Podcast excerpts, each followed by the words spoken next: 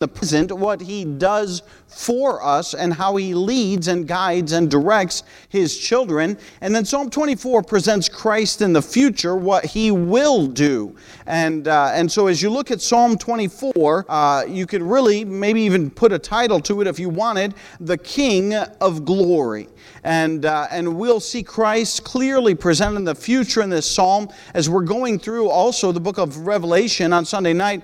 Uh, we've not yet studied the part of the millennial reign of Christ, but it is coming, and, uh, and when he will be uh, the king uh, on, and, and will reign. Uh, and so that's not to say that he's not reigning, but he, he does not currently reign here on this earth, and, and so that will come in a future time. Psalm chapter 24 and verse number 1, the Bible says this The earth is the Lord's and the fullness thereof, the world and they that dwell therein. For he hath founded it upon the seas and established it upon the floods. Who shall ascend into the hill of the Lord? Or who shall stand in his holy place?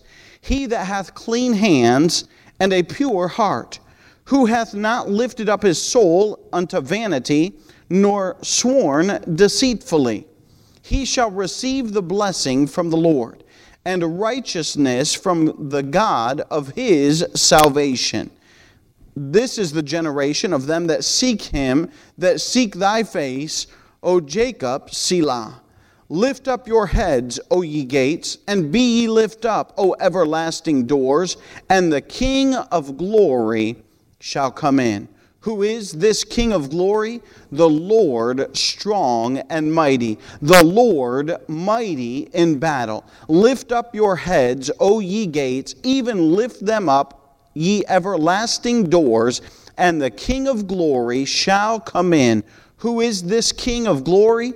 The Lord of hosts. He is the King of glory, Selah. Let's pray. Father, we thank you just for your goodness to us. We thank you, Father, for your many blessings. Thank you, God, for the privilege uh, that we have of being here in your house. God, I pray that you would use me.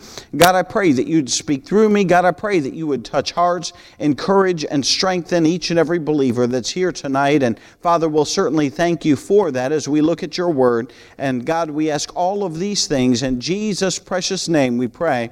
Amen. As we, uh, as we look at the first part of this, uh, you can see a clear division there at verse number seven. The whole uh, tone and idea changes. But let's look at the first part here. And we notice right away in verses one and two the creation of God. You notice how it starts off. He says, The earth is the Lord's, and the fullness thereof, the world, and they that dwell therein. I love the way that the Word of God is emphatic. And it just states fa- uh, factually that, that the world and the earth are God's. It's a statement. It, it's, it's just an announcement that, hey, that this earth and this world belong to God. Uh, and as we think about that, uh, there's certainly a lot of truth in that. And, and if you look around, boy, when I, when I look at nature, and I love nature, and I love science, uh, and I love all of those things, and when I see it, I see, man, it just points to a creator. And, uh, and I know there's a lot of uh, scientists out there uh, that, that try to disprove God and, and prove evolution. I, I realize that they're out there, but I'm just telling you, when I look at things, I'm like, man, that didn't just happen by accident. Uh, there is a designer that created that. And, uh, and really is quite marvelous. I'm reminded of the story, and uh, you might have heard this before, that a, a scientist one time told God, We no longer need you. We've advanced to the point that we can create anything we need with our own ingenuity. Doesn't that sound like where man is today? And, uh, and they said that, and, and God said, Well, let's put that to a test. And the scientists agreed, asking, well, what kind of a test do you want to put it to? And, and, and, the scientist, and God said, let's, let's each make a man. And uh, God then made man from dirt. And the scientists started to pick up some handful of dirt, and, and God said, Oh, no, no, no, you get your own dirt. You make your own dirt. And, uh, and the truth of it is, you know, science, we think, well, we're so smart and we have all this ability. And, and I like technology, don't get me wrong. I, I think it's amazing the medical technology that we have that you can take a heart out and put a new one in uh, or, or other things. One time I read, um, this is nothing to do with message, but just science uh, of somebody that they the, the heart actually went bad and so they put a pump in there and they had no pulse. It just was a constant pump, and, uh, and it, it, sensed the activity, and then it would pump faster. And, and, and if the battery ever came loose, uh, then they had about 15 seconds before they'd pass out uh, because there was no blood flow. And uh, it was quite an amazing thing. And what I'm saying is, yeah, technology is fascinating, medical technology is super interesting, and it's amazing, but in all reality, we're taking all of God's stuff and implementing it elsewhere. We're not really that smart uh, to be able, we're not, let me rephrase that, we're not smart enough or powerful enough to make something of nothing like God did. And so, uh, really, God is quite amazing uh, in His creation, and really, He owns everything. The Bible makes it very clear the, the, uh, the earth is the Lord's and the fullness thereof. And, uh, and it's just a statement of fact. Uh, I love the fact, the second part, it says, uh, the, the fullness thereof, the world, and they that dwell therein. Listen, it's not just the rocks and the trees and the, uh, the ball of dirt and the, the water that is on this planet that belongs to God, but the Bible is very clear that every, uh, uh, they that dwell therein is the words that it says. That would be you and I. That would be uh, my pet dog. Uh, that would be my pet cat. That would be the deer that are roaming the fields. That would be the, uh, the, the, all the creatures, the birds that are flying through the air. They belong to God. Now, I want to distinguish this because they belong to God does not mean that they're God's children. We need, to, we need to separate that. And we'll see that a little bit going on. But it does mean this that because God created everything and God made the world and God made all of the creatures that exist, that listen, uh, that, that He is in control of those things. He is able to do as He wishes with those things. Uh, that is, He's the one that writes the rules and, and sets forth the order, uh, and He's the one that establishes everything. And we have to understand that about God. Uh, and so we see that announcement. We see in verse number two that He's the author. Uh, it says Therefore, He hath founded it upon the seas and established it upon the floods. Go with me to Genesis chapter 1. Save your spot here in Psalm. We'll be back here. Genesis chapter 1. The Bible says there in Genesis 1 in verse number 1, it shouldn't take long to find it. I, I, got a few pages before Genesis 1, so you have to flip a little bit. But uh, Genesis 1 1 says, in the beginning, God created the heaven and the earth. Watch this in verse number two. And the earth was without form and void, and darkness was upon the face of the deep, and the Spirit of God moved upon the face of the waters. Isn't that fascinating? You know what it tells me? It tells me that the psalmist was not ignorant of God's creation and the account in Genesis that gives us very clearly that, hey, the world, when it existed, eh, it was a, a, big ball of water, basically, and the Spirit of God moved upon the face of the waters. Jump down to verse number nine. And God said, Let the waters under the heaven be gathered together unto one place, and let the dry land appear. And it was so.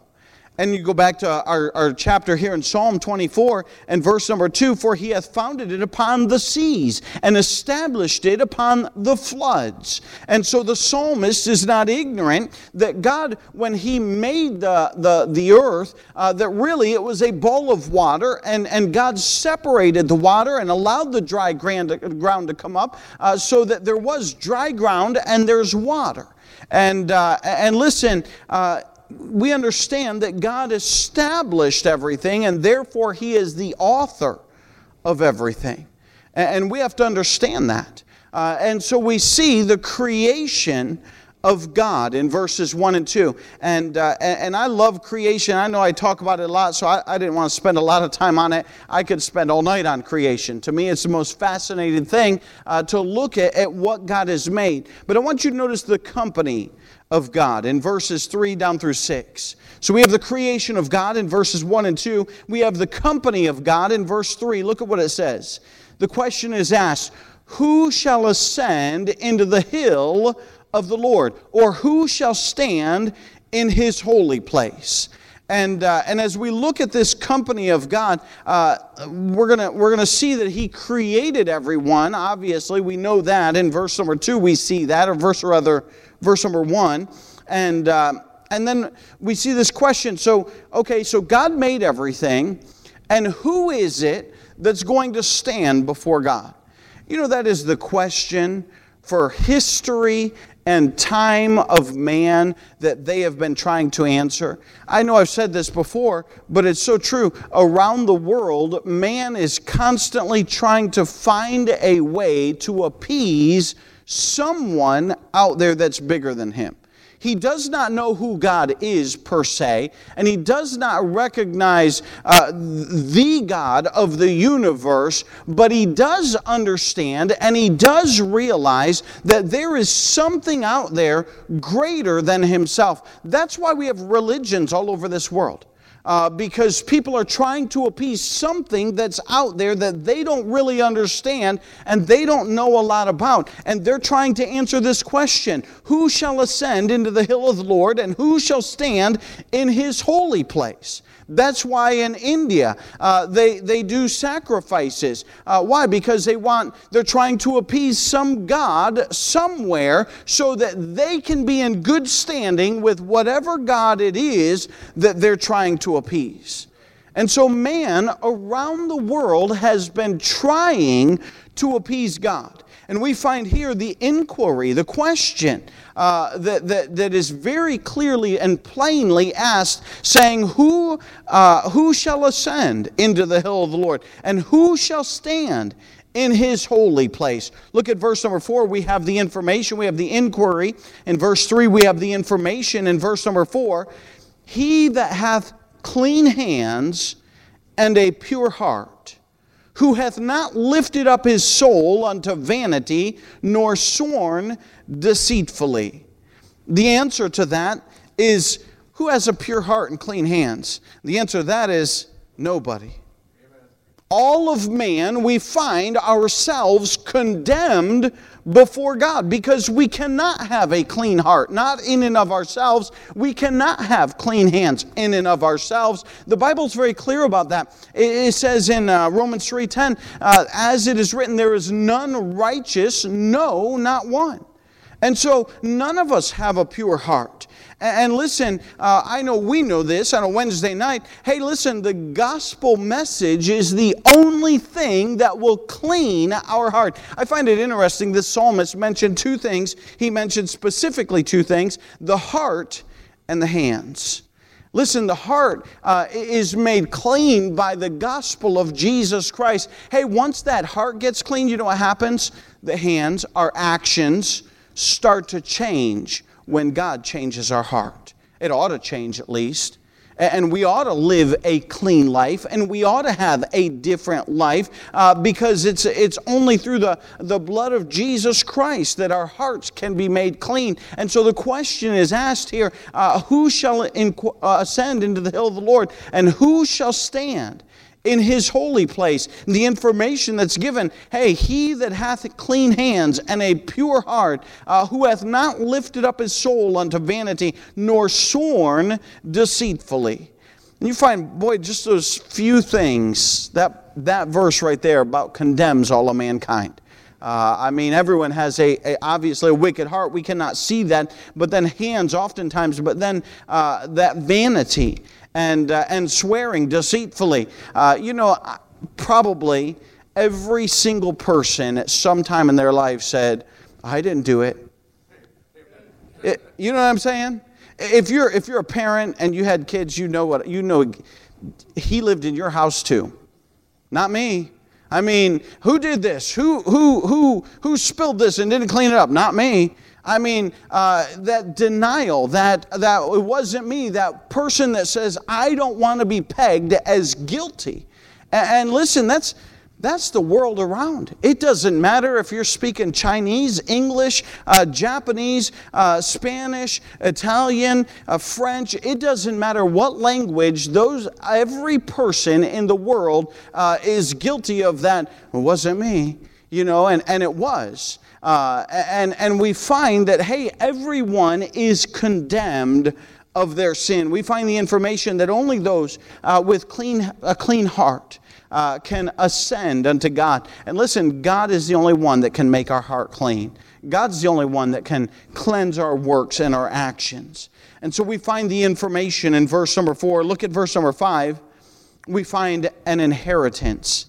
The Bible says this he, we're talking about the person that uh, hath clean hands and a pure heart and hath not lifted up his soul to vanity uh, and not sworn deceit, deceitfully, he shall receive the blessing from the Lord and righteousness from the God of his salvation. Listen, God is in the blessing business. And we need to, I said this, I think, sometime this past week. Uh, we need to get our minds off the fact that a blessing is always financial. Blessings are not always financial. There are so many ways that God blesses us that we don't even recognize them, to be honest with you. And so many times we just think, well, blessings, oh, that means, man, I'm going to I'm gonna have riches and, and I'm going to have a new car or I'm going to have a new house or this. Listen, blessings are not always financial. There are so many ways that God can bless us. You know what many people think? When they think of God, what the world generally thinks, well, God, He's in the cursing business. That's really what they think. I mean, um, besides the fact that they take the Lord's name in vain and then they, they use that to, uh, to try and curse everything or to damn everything, and, and they think, well, God's in the cursing business. No, God's not in the cursing business. You know, think about this. We all, before God, were condemned with our own sin. And God wants to bless us with salvation. God doesn't want to curse us and condemn us because of our sin. Matter of fact, He went out of His way to send His own Son, Jesus Christ, to this earth to die on the cross, to shed His precious blood, to pay for our sins so that He could bless us with everlasting life. He went out of his way to do that. He's not in the business of saying, well, I want to curse this or curse this one. And so much of the world, and even much of Christianity and much of religion, uh, thinks, well, you know, if you just step crooked, that God's going to zap you with a bolt of lightning and that He's looking to curse you and condemn you. No, listen, God is looking to save you, He's looking to bless you, He's looking to take care of you. The problem is, we mess our own lives up and we don't want to be accountable to God for what we have done, and we know within ourselves that we are cursed. That's what the Bible says. He that believeth not is condemned already, the Bible says in the book of John. And so uh, we're already condemned. We're already cursed because of our own sin and because of our own iniquity. And God wants to bless us and God wants to forgive us of those sins. God wants us to go forward and He wants to be a blessing to us. And we find that there's an inheritance in verse number five. He shall receive the blessing from from the Lord, and righteousness from the God of his salvation. I just love the way that's worded. Listen, God blesses us with righteousness. I've, I know I've said this before, and I know we know this, but it's good to be reminded of these things. We had a, before our salvation, we had a debt of sin that we could not pay, that it was not possible for us to pay. But God, through Jesus Christ, saved us. And listen, He wiped out that debt of sin and gave us righteousness. Man, what a that is a blessing. That is an inheritance that we receive. And that's what He has done for us. He's given us a blessing. And I love the way that's worded in, that Psalm 30, 24, verse 5. Uh, he shall receive a blessing from the Lord and righteousness from the God of His salvation. We see the inheritance. We see the inquiry who's going to go up. We see the informing that, uh, that only those with a, a, clean hands and a pure heart, and, and, and obviously we don't have that without Christ. And then we see the inheritance that He gives us through Christ. And I want you to notice in verse 7 uh, the interest that's supposed to be taken. He says there in verse number 7, um, excuse me, it's verse number six. Verse number six This is the generation of them that seek him, that seek thy face, O Jacob, Selah. And listen, we ought to have an interest in the Lord Jesus Christ. When He saved us and when He changed us, we ought to have an interest in God. Save your spot here in Psalms. Go with me to Hebrews chapter number 11. Hebrews 11. I was reminded of this verse as I was just reading the psalm and, and, and studying through it. In Hebrews chapter number 11 and verse number 9. Hebrews 11 9, the Bible says this talking about Abraham. We'll go back to verse number 8 so we have good context there. Hebrews 11, verse number 8, the Bible says this By faith, Abraham, when he was called to go out into a place which he should afterward after receive for an inheritance, obeyed, and he went out not knowing whither he went. Verse number 9 By faith, he sojourned in the land of promise as in a strange country, dwelling in tabernacles with Isaac and Jacob, the heirs with him of the same promise. Verse number 10 For he looked for a city which hath foundations, whose builder and maker is God. What a, what a great illustration of somebody that is seeking after God. Abraham, he was, of course, called to go out from his people. He was called to go to a, a place, a land that he did not know where it was. And God said, Hey, listen, where you go, I'm going to show you, and I'm going to give to you a land. And he went out. What was he doing? You know what he was doing? He was seeking after God and what God had promised him. What an illustration for the Christian life that, listen, when we're saved, we ought to leave our old, old family. We ought to leave our old home place. We ought to leave all of that. And you say, Well, preacher, where are we going? I don't know, wherever God leads you. But I can promise you this He's going to lead you and guide you and direct you in the way that you should go, and your life will change and you will grow and you continually seek after God. Isn't it interesting that Abraham spent his lifetime wandering through a place? The Bible says right there, by faith, he sojourned in the land of promise as in a strange country.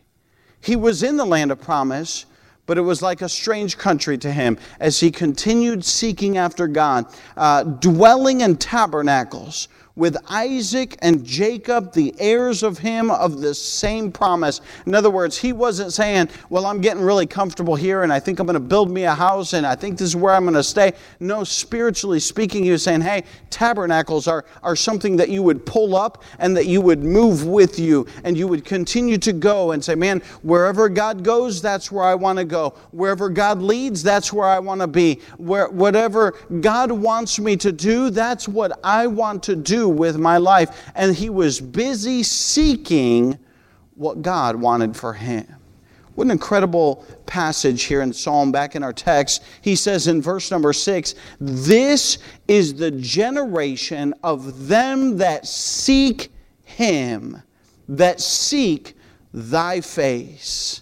O Jacob, Selah. Boy, we ought to be seeking after God. We ought to take an interest in God. After salvation, we have to have an interest and the company of God. Uh, we can see that in verse number three down through seven, down through six. We see all of that uh, that is there. I want you to notice the crown in verse number seven through ten. The crown of God. I want you to notice the declaration in verse number seven. He says there in verse number seven, Lift up your heads, O ye gates. We see that idea of lifting up your head. Notice in verse number nine, the same phrase Lift up your heads, O ye gates. And, uh, and I, I, thought of that as, as you think of the idea, lift up your heads. It's kind of like, hey, be looking because the king is coming. And there's that, that, that idea there that he's saying, hey, uh, don't, be, don't be focused down here in the things that you're doing, and don't be focused in the storms over here, and don't be focused in all the concerns and worries of life that are going on around you, but keep your heads lifted up, looking for the king that is coming. What a day when the king would come. Look to the king uh, hey, we ought to anticipate his coming. And that's the idea there that lift up your heads and, and look for the king is coming. And, and listen, we're to keep our eyes on the king of kings. Uh, where he's worthy of our attention. We ought to be focused on the Lord in our life. He's saying, hey, lift up your, your heads, uh, O ye gates. Look at what he says there in verse number 8 who is the King of glory? I love his answer there in verse number 8 the Lord strong and mighty. Not only do we see the crown of God, the declaration for the crown, announcing, hey, he's coming, keep your heads up, be looking for the king, pay attention because the king is about to return. But I want you to notice the deity in the crown. Who's this king that we're looking for? Hey, listen, he's not an earthly king, he's not a president, he's not some great politician of this world that has conquered nations. Listen, he is the king of kings, he is the king, the Bible says says here, of glory. And as we look at that, the idea that the Lord is strong and mighty, he says there in verse number eight. Listen, he's all powerful. Uh, what a great God that we're looking for. We're not looking for a weak king. We're not looking for a king that, that needs a, a team of bodyguards to keep him safe. We're looking for the King of Kings who is all powerful, the one who created the entire world and is the owner thereof. We're looking for the king uh, that, that only allows the, uh, those who have been saved or redeemed, who are pure in heart, to come close to him and be in within his company. That's the king that we're looking for. He's all powerful in verse number eight, the Lord strong and mighty. Look at what he says there in verse number eight, the second phrase, the Lord mighty in battle. I read that and I thought, boy, that's a victorious king. You know, if you were living in Bible times and you lived in a city, and, and your strong men, as we read about in the book of Psalms and several chapters back, your strong men would go out to battle, and, and perhaps you're, you're there in the city and you're waiting for them to return. You might have some anxiety, saying, Man, they're, they've been gone for a long time. Are they going to come back? Is our city going to come under siege and be attacked because our king got defeated in battle? And, and you may be wondering, man, you didn't know what was going on. There was not radio communication, when there was no internet, there was no TV. They didn't just click to channel 5 and say, I'm going to check the update on the war and what's going on. Uh, they, they would wait in that city anticipating the return of that king. And, and listen, when they could look off into the distance and they could see, oh, listen, those are our soldiers that are coming back. Hey, is our king with them? Did our king survive the battle? And is our king coming? And, and boy, when they see the king approaching the city, boy, what a victorious time because the king had returned victorious. Hey, listen, we're looking for that day when our king returns victorious. Oh, he's already conquered death, hell, and the grave. Thank the Lord for that. We know that. Hey, but listen, there's still battles to be fought. We understand that. We know that. We live through battles day after day. Uh, the, the Bible talks about spiritual battles that go on. And, and listen, He is our, our, our buckler, He is our shield, He's our protector, He's the one we ought to look to. But listen, while we're going through these battles day by day, hey, I can't tell you that there is a day if you read the end of the book, you'll find that we win and our King is victorious. I love that idea that he's on that that that that we are on the winning side. That song that, that says i've read the back of the book and we win. That other song that we sing our teens have sung or used to sing many years ago we are on the winning side. What a great song that, that truly we can rejoice because we know that our king will return victorious he's going to come back as uh, mighty in battle strong and mighty. Verse 8, look at verse number 9 or verse number 10. Who is the King of glory? The Lord of hosts. Listen, he's not a lonely king. He's not a king of a small, small tribute. No, no, he's a powerful king of many hosts.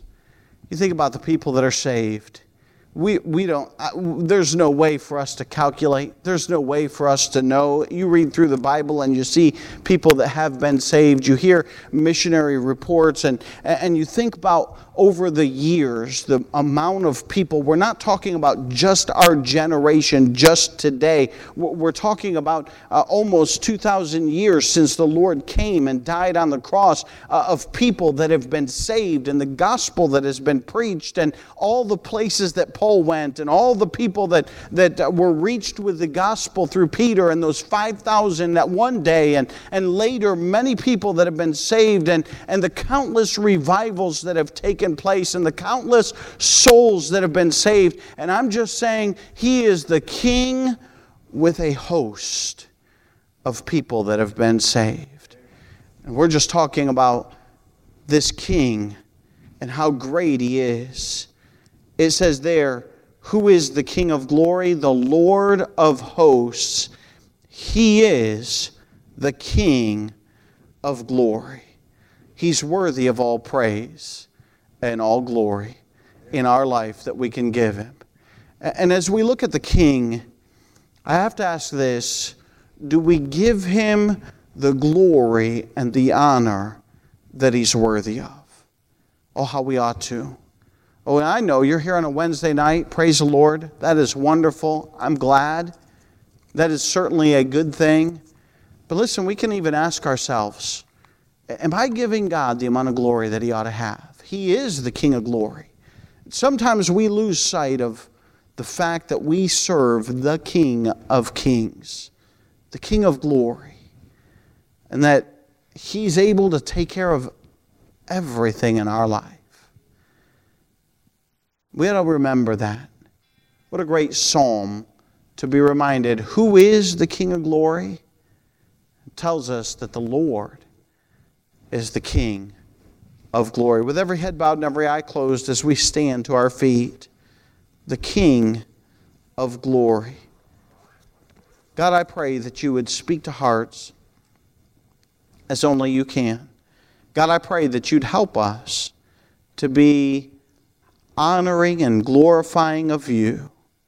God, truly you are worthy of all of our honor, of all of our praise. God, sometimes we get our eyes off of you. And God, maybe tonight we need to lift up our head to the King of glory. Maybe we just need to refocus our life on you. God, I pray that you would speak to hearts. God, I pray that you would encourage each and every believer that's here tonight. God, thank you for all the manifold, many, many blessings that you've given us in our life. God, if you gave us salvation and you didn't give us another thing, we ought to be grateful eternally. And God, the truth of the matter is, you've blessed us so much more than just salvation. God, you've been good to us. God, I pray that we'd recognize you as the King of glory. I pray that you'd encourage each and every believer. Ask all of these things in Jesus' precious name, I pray. Amen. If God's spoken to your heart, the altar's open. Maybe you just want to thank Him for salvation. Maybe you want to thank Him for being the King of glory. You can pray right there in your seat.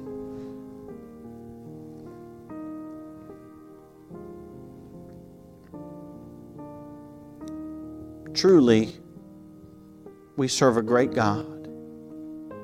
Truly, He's so good to us. We just need reminded of that. I need reminded of that. Because we're, we're flesh and blood.